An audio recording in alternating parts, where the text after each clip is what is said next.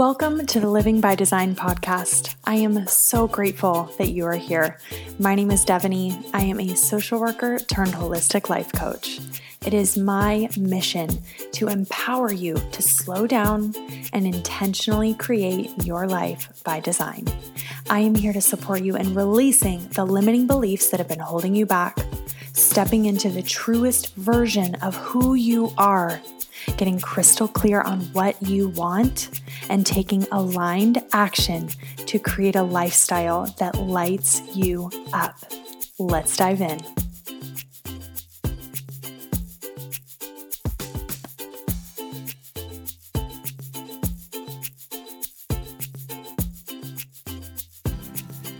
Sweet friend, I am so glad that you're here.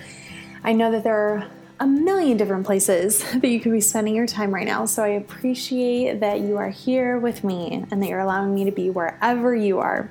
So I want to share a personal experience that I had and just talk a little bit about the idea of self talk and comparisonitis. So, self talk is huge. When I started shifting my my own with internal self-talk, so much started to change in my life. And it's often something that we don't even realize is going on because the self-talk has become so ingrained that we don't even notice it. So, I want to share this experience with you. I went to yoga this morning and I get in there and all of a sudden I start to notice the women around me, right? So instead of focusing on what I'm doing, I'm starting to notice the women around me. I'm noticing how toned they are and how strong they look, and that I like their leggings. And so I catch myself in this and I'm like, Devaney, what the heck are you doing? Because it's like stressing me out. And the, the intention of going to yoga is that you're going to be present and grateful and enjoy that space. So, first off, I noticed that I'm doing that, and then I'm like, Devaney, what the heck are you doing? This is not like you. This is not positive. This is not helpful or useful.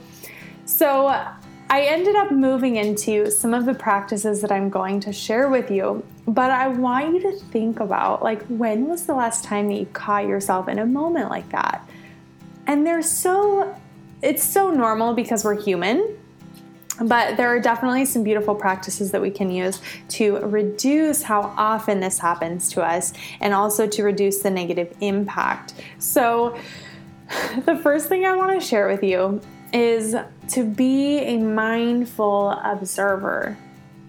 Okay, so to be a mindful observer of what's going through your head. So, what I didn't do is I didn't get super pissed and upset that I was doing that and start shaming myself, right? I didn't start to try and shift things right away. I was just noticing. I was just noticing what is going on in my head right now. And I'm always a mindful observer of what I have going on. And a huge part of that is once we start becoming mindful observers of what's going on in our mind, there are a couple of different things that happen. First thing that happens is that we realize that we are separate from our thoughts. So just because I'm having that thought about, oh, this girl, this girl's stronger than me. She's stronger. She has nicer arms than me. She has a really nice back. She had like a cute sports bra on too, and a really cute tank. Like her whole outfit was super cute, and I was like right next to her, right? So I'm like having all these thoughts, but I just allow them to flow in, and then I allow them to flow out. So that's what it means to be a mindful observer. The opposite, so there are two different things that we could do instead of that would be if you're really critical of the thoughts that come in, or if you're not even aware of your internal dialogue. So if you're judging yourself really harshly, you're being really critical when these thoughts come up, that is not helpful for us. And if you're not if you're not aware, if you're not observing your internal dialogue, that's also not really helpful. So we want to be a mindful observer. And a beautiful way that I like to picture this is I like to picture I I don't know if you've learned this about me yet, but I love visuals, metaphors. I'm super visual. So I picture myself on a sandy shore next to a stream. Think myself even more detached from what was going on in my mind, bringing myself back into this present moment into my body so that I was even more distanced from the thoughts that were coming up. If you find yourself in this space where you are really comparing yourself to someone else and there's a lot of negative self talk going on, another really great practice to try out is to celebrate other people because so often we find ourselves in this space of scarcity, and really that's what's going on underneath. So, I will talk in a second about a couple of different things that could be going on underneath. However, we really want to be able to celebrate that other person because once we can acknowledge that we are a collective, and this is exactly what I did. We are a collective. I love that this woman is so strong and so healthy and so well because that positively impacts me. That positively impacts everyone. That positively impacts how she shows up in the world and we are a collective. So we want to collectively be well. So I'm able to celebrate her. Because so often we feel like whatever the other person has, I can't have. And we know that that's not true, right? We know that it's not true, but it's something that definitely comes up in our minds. Whatever she has, I can't have which literally, if you think about it, is actually super ludicrous because that would mean that if someone else was in really good shape, that that meant that it was not available to you and that you couldn't be in good shape, which is not true. So celebrate the other person, celebrate them and their accomplishments, and acknowledge and that you can both be well and successful and prosperous and both have whatever it is that you're comparing about. So, the next thing that you can do is to acknowledge your strengths. What are things that you're good at? What are strengths that you have? Because so often then we get fixated on the other person and on all of the things, and this can happen especially on social media. We get fixated on what does that other person have or look like or do or whatever it is that we're feeling like we don't have. And take some time to acknowledge what do you have? What are you grateful for? Because you have so much to be grateful for. You have so much to celebrate and to acknowledge as well. But we get so fixated, almost like tunnel vision, on that other person and what they have and what we don't have, that then we aren't celebrating and acknowledging everything that we do have. The next thing that I would challenge you to think about, and this one is the least fun, but one of the most necessary. So, when this comes up, I want you to think about all of our interactions with other people can be looked at as a mirror.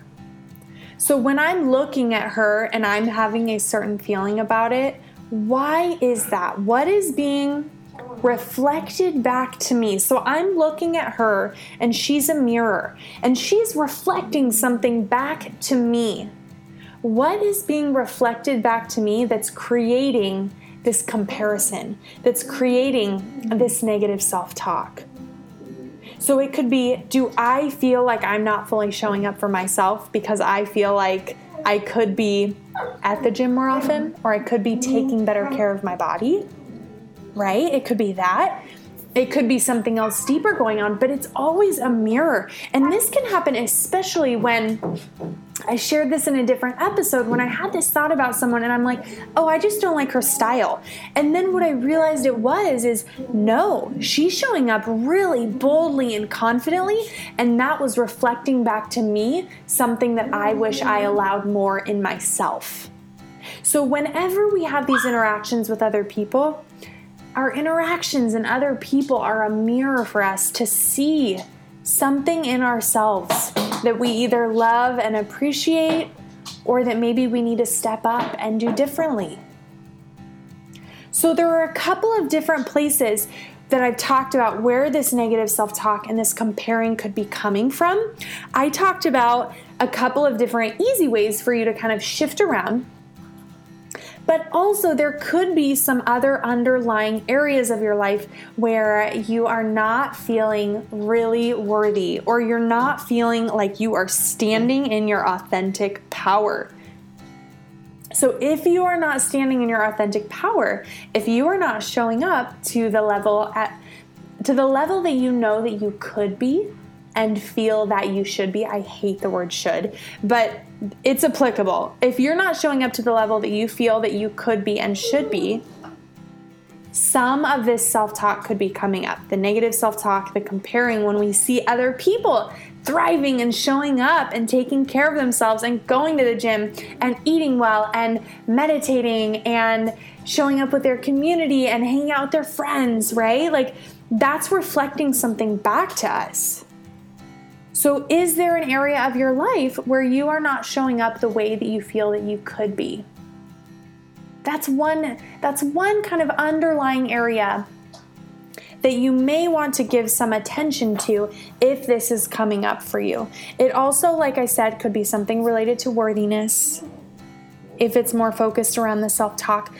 But I really just wanted to share these practices with you today. A lot of what I talk about with my clients and in my community is related to worthiness and showing up authentically. So, if that is our intention, is to show up feeling so worthy for everything that we want and to show up authentically, we really need to become mindful observers of what's going on and really being intentional about how we are speaking to ourselves and how we are celebrating other people.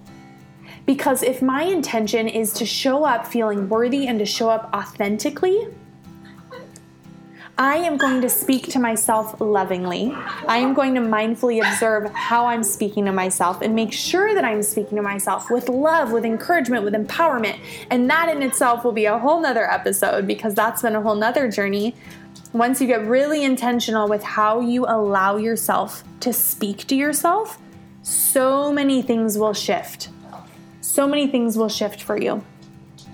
But if that is my intention to show up worthy and authentically, I am going to show up and do my best every day to speak lovingly and compassionately towards myself, as well as to other people. And I'm going to show up celebrating other people connecting with other people authentically, and recognizing that their success takes away nothing from my success. And that other people having success is actually beneficial for me and for the collective. It's beneficial for everyone because then we can support each other. So I hope that this was really helpful. This was probably the most vulnerable episode that I've shared so far, but I feel like it was just such a beautiful learning lesson this morning, and I just wanted to walk you through the process that I use to kind of move through. And I am definitely going to do another episode on self talk because that has been such a huge, huge piece of my journey. And once you start to shift your self talk, so many other things in your life will start to shift. So I hope this was beneficial to you. If you gained something positive from this episode, please take a screenshot of it tag me in your IG story so that we can share it with more helpers and healers. I would so, so appreciate that. And if you want access to my free resource library, which has a true self wheel in there, can help you start getting really, really clear on how you want to show up in the world who your true self is, how she shows up, and then to start taking aligned action head down to the show notes, get into my freebie library. There are so many incredible tools in there that are a great place for you to start. I will talk to you soon. I hope you have a beautiful, beautiful day.